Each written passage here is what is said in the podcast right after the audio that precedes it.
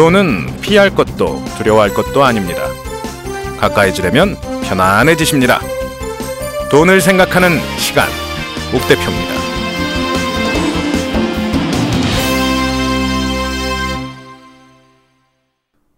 네, 안녕하십니까.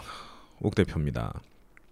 사실 지금은 안녕하냐고 여쭙는 것도 죄송한 시절이 돼버렸습니다. 무당 한 분이 아니면 뭐 그 분께서 그 언니가 뭐 하시는 분이 사고를 제대로 쳐주셨죠. 덕분에 매일같이 드라마나 영화보다 훨씬 재밌는 뉴스를 보고 계신다라는 면에서 위안을 삼아야 되는지 화를 내야 되는지 세상이 좀 그렇습니다. 네, 간만에 찾아뵙는 옥 대표 오늘 드려야 할 말씀은요. 오늘은 조금 거시적인 얘기입니다. 가계하고는 조금 상관이 없고요. 우리나라의 경제에 대해서 살짝 이야기를 해볼까 합니다. 정확히는 최순실 그분께서 해쳐 드신 돈이 얼마일까에 대한 이야기를 해보고자 합니다. 자, 한간에서는 지금 자꾸 그런 얘기들이 나와요. 그분 댁에 뭐 각자 2, 3천억씩 부자들이더라. 뭐 재벌한테서 800억 정도의 돈을 되는 돈을 받았다더라. 뭐 앞으로 어디다가 평창에다 뭘 어떻게 해보려고 했다더라. 이런 식의 이야기들이 나옵니다. 문화 융성 사업 뭐 이런 얘기를 들어가면서 문체부에서 무언가를 하려고 하는데 이걸 한쪽으로 몰아주면서 이 사람이 또 얼마를 해먹었다더라. 이런 얘기들이 나옵니다.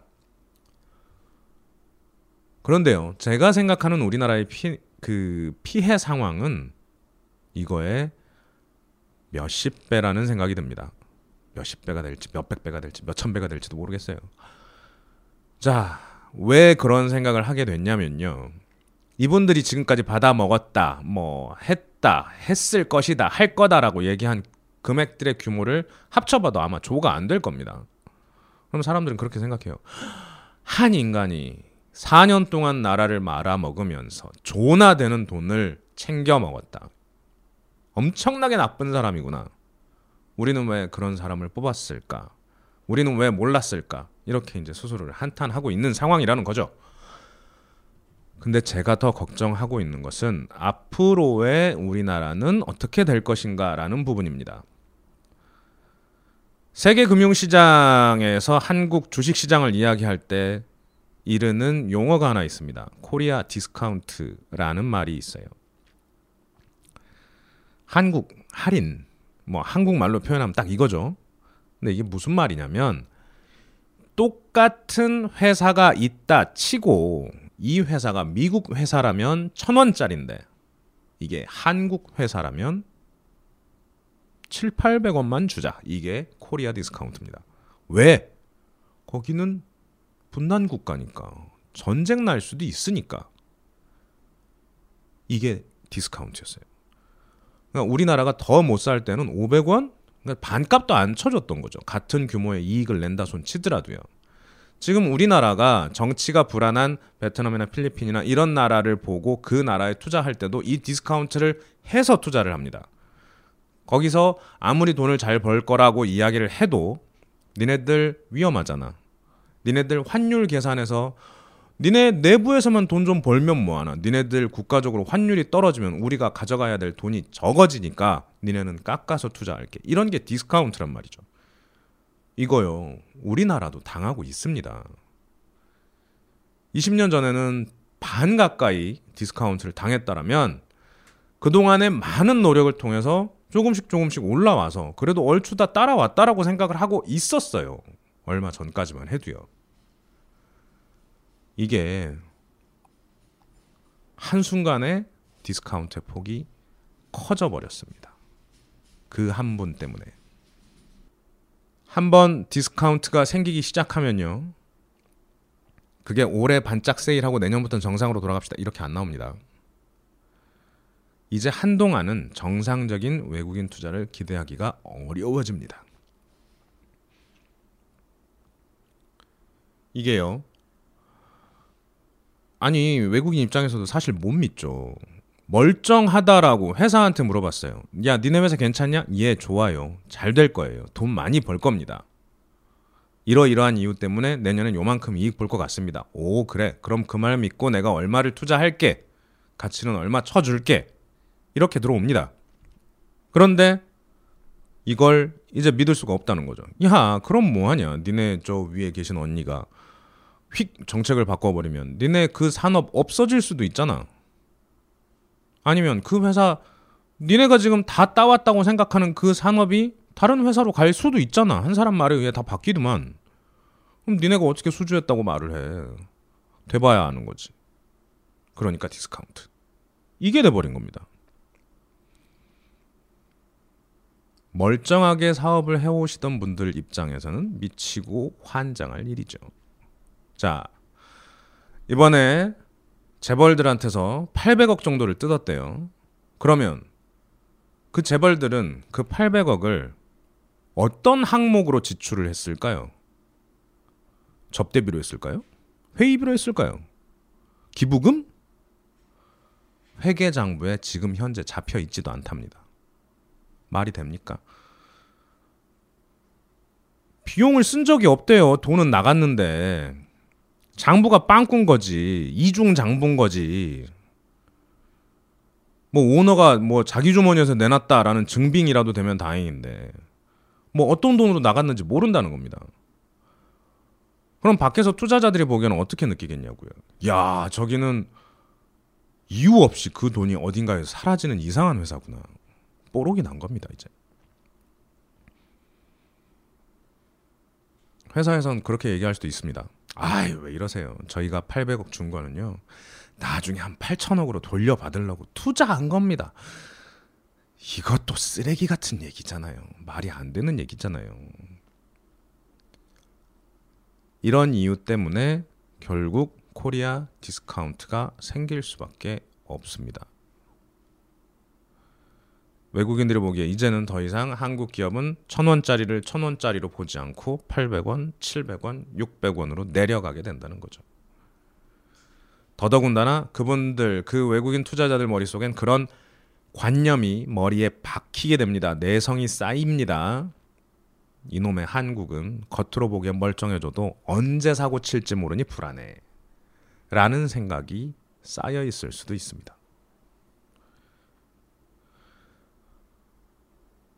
그렇게만 되면 예를 들면 우리나라가 전체 시가총액이 뭐 천 몇백 조 되는 코스피 시장의 실제 시가총액이 이제 조금씩 조금씩 내려가 가지고 주가 빠지면서 또 몇백 조가 날라가 버렸다. 오, 이게 디스카운트의 결과구나. 여기서 끝나면 그나마 다행이죠. 주가만 빠졌으면 다행입니다. 주가가 빠졌다라는 게 무엇을 의미하냐면요. 여기에 투자한 사람들의 재산이 다 조금씩은 줄었다는 걸 뜻합니다. 여러분의 돈도 줄었다는 걸 이야기하는 거죠. 더 안 좋은 건요. 이렇게 줄어들었어요, 회사가. 재산이 줄어들었어. 지금처럼 뭐 사업할 수 없으니 또 다른 신규 사업을 해봅시다. 난 새로운 투자가 필요해요. 라고 기업들이 얘기할 수 있죠. 다른 신산업을 뛰어들려면. 그럼 이 회사들은 어떻게 그 돈을 구할까요? 지금까지 천원 벌어놨으니 이 돈 가지고 신규 사업 할게요. 이게 딱 맞아 떨어지면 다행인데 지금까지 벌어놓은 건 천 원인데 이 사업 하려면 만 원쯤 드는데 그럼 난 구천 원을 밖에서 빌려볼랍니다. 이렇게 얘기를 하게 됩니다. 근데 뭐 회사 가치가 벌써 몇만 원짜리 회사예요. 그럼 구천 원 빌릴 수 있겠죠. 그런데 이 코리아 디스카운트 효과로 야 니네 뭐 겉으로 보이는 주가는 그렇다 치고 니네 회사 가치 솔직히 그만큼 안 되잖아. 어떻게 한국에 있는 나라가 이 돈을 빌리러 왔어? 나 너한테 안 빌려줘. 라고 하는 외국 기업들이 늘어나면 돈 빌리기가 어려워집니다. 자금을 조달할 수 있는 규모가 줄어들고 자금을 조달하는 데 들어가는 비용이 늘어납니다. 그러니까 더 많은 이자를 줘야 된다는 거죠. 아니 금리가 바닥인데 이자를 더 아, 싫으면 마세요. 그냥 가세요. 라고 한다는 겁니다. 그럼 이제 기업들이 자금을 빌리는데도 무리가 옵니다. 뭐 당장 그렇다는 얘기는 아닙니다. 지난 몇 년간 우리나라 기업들은 사내 유보금들을 많이 쌓아왔습니다. 돈을 많이 벌어도 직원들한테 많이 주지도 않았고요. 주주들한테 풀지도 않았고요. 어딘가에 투자를 하지도 않았습니다. 그냥 주머니에 들고만 있었습니다. 아직 어디에 투자할지 명확하지 않다라는 이유로 말이죠. 자기네들이 사양 산업화가 되어 가고 있음에도 불구하고 돈만 꼭 쥐고 있는 회사들이 꽤 많았습니다. 이제 그런 회사들이 자기 돈을 소진하고 나서 자금을 구할 때는 문제가 생길 수도 있다는 이야기를 드리는 겁니다. 이해가 좀 되시나요? 이제 우리나라는 코리아 디스카운트로 인해서 실질적으로 숫자에서 나오는 가격이 내려감이라는 게 있고요. 한동안은 그 내려간 가격이 올라가기도 쉽지 않을 수 있고요. 내려감으로 인해서 생기는 자금 조달의 문제, 새로운 경제 성장 동력을 찾는데 활력이 떨어지는 문제가 있게 된다는 이야기입니다. 이게 다 거짓말한 그 한 분 때문에 일어난 일들입니다. 임금님 아 저 저 저 뭐죠? 늑대가 나타났다. 양치기 소년이 돼버린 한국을 이제 해외에 있는 투자자들이 어떻게 받아들여 줄지 전 상당히 걱정이 됩니다. 아직은 밝혀진 게 없고요. 의혹 단계인 것들이 많아서 제가 지금부터 드리는 말씀이 맞다라는 이야기는 아닙니다. 지금 현 정부에 들어서 이슈들 몇 가지 말씀드려 보겠습니다. 우선 세월호 사건이 있었고요. 개성공단 폐쇄 있었고요. 해운 회사들에 대한 구조조정 진행 중이죠. 평창 올림픽 준비 과정에서 잡음 많이 들리고 있습니다. 사드 배치와 정권 초기에 있었던 차세대 전투기 교체, F-15에서 F-35로 바뀐 이런 문제들이 있었죠. 이 과정들에 농단이 있었다라는 의혹들이 나오고 있는데 이게 경제적으로 따져보아도 세월호는 1년간 국내 내수 관광 산업을 위축시켰습니다. 개성공단 그 안에 있던 공장과 직원들과 이런 분들 다 날렸죠. 재산 다 잃었고요. 직업 다 잃었고 그 공장의 소유주분들은 지금도 집회를 이어가고 있는 상황입니다. 그런데 이분들이 그냥 그분들의 재산만을 잃은 게 아니에요. 어찌 보면 우리나라의 사양 산업이라 여겨졌던 저임금이 필요로 했던 산업들이 연계될 수 있는 과정 하나를 날린 겁니다.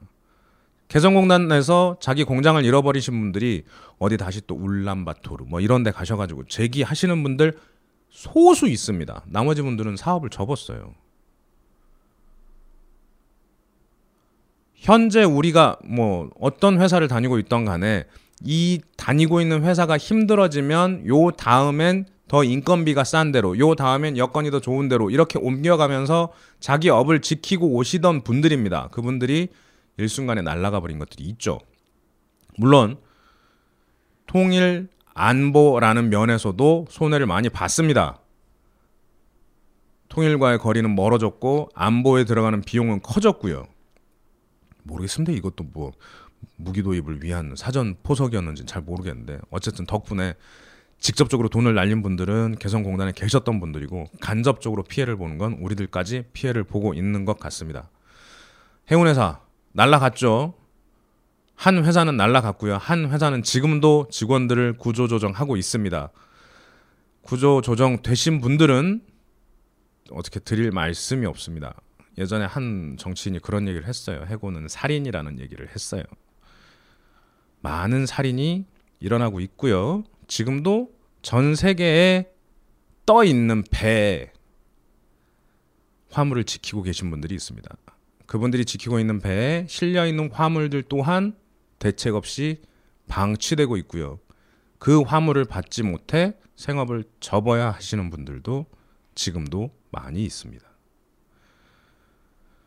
평창올림픽 힘들어하는 강원도 관광 산업의 새로운 틀을 잡을 수 있는 백년 대계라고 불리우던 사업이었습니다. 지금 덕분에 아주 볼만해졌습니다. 무슨 생각으로 그 일들이 일어났는지 믿기 어려운 상태입니다. 강원도에 대한 이미지도 좋을 수는 없겠죠. 이 다음 정권 누가 어떻게 들어온다 하더라도 평창 올림픽에 대한 적극적인 지원과 후속 사업이 잘 이루어지리라 장담하기 어려워졌습니다. 설악산 케이블카부터 시작해서 뭐 환경에 대한 문제까지도 입맛대로 본인들의 사소한 개인의 사익 때문에 국익을 날려버린 경우가 되어버렸습니다. 이렇게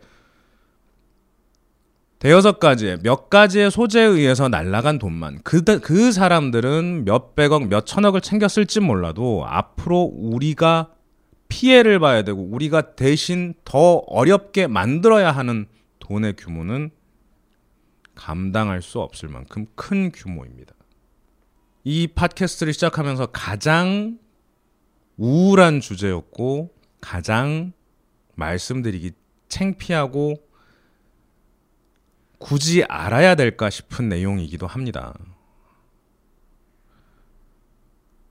그런데요, 돈을 생각한다라는 것이 번다라는 것이 아니라 생각한다라는 것이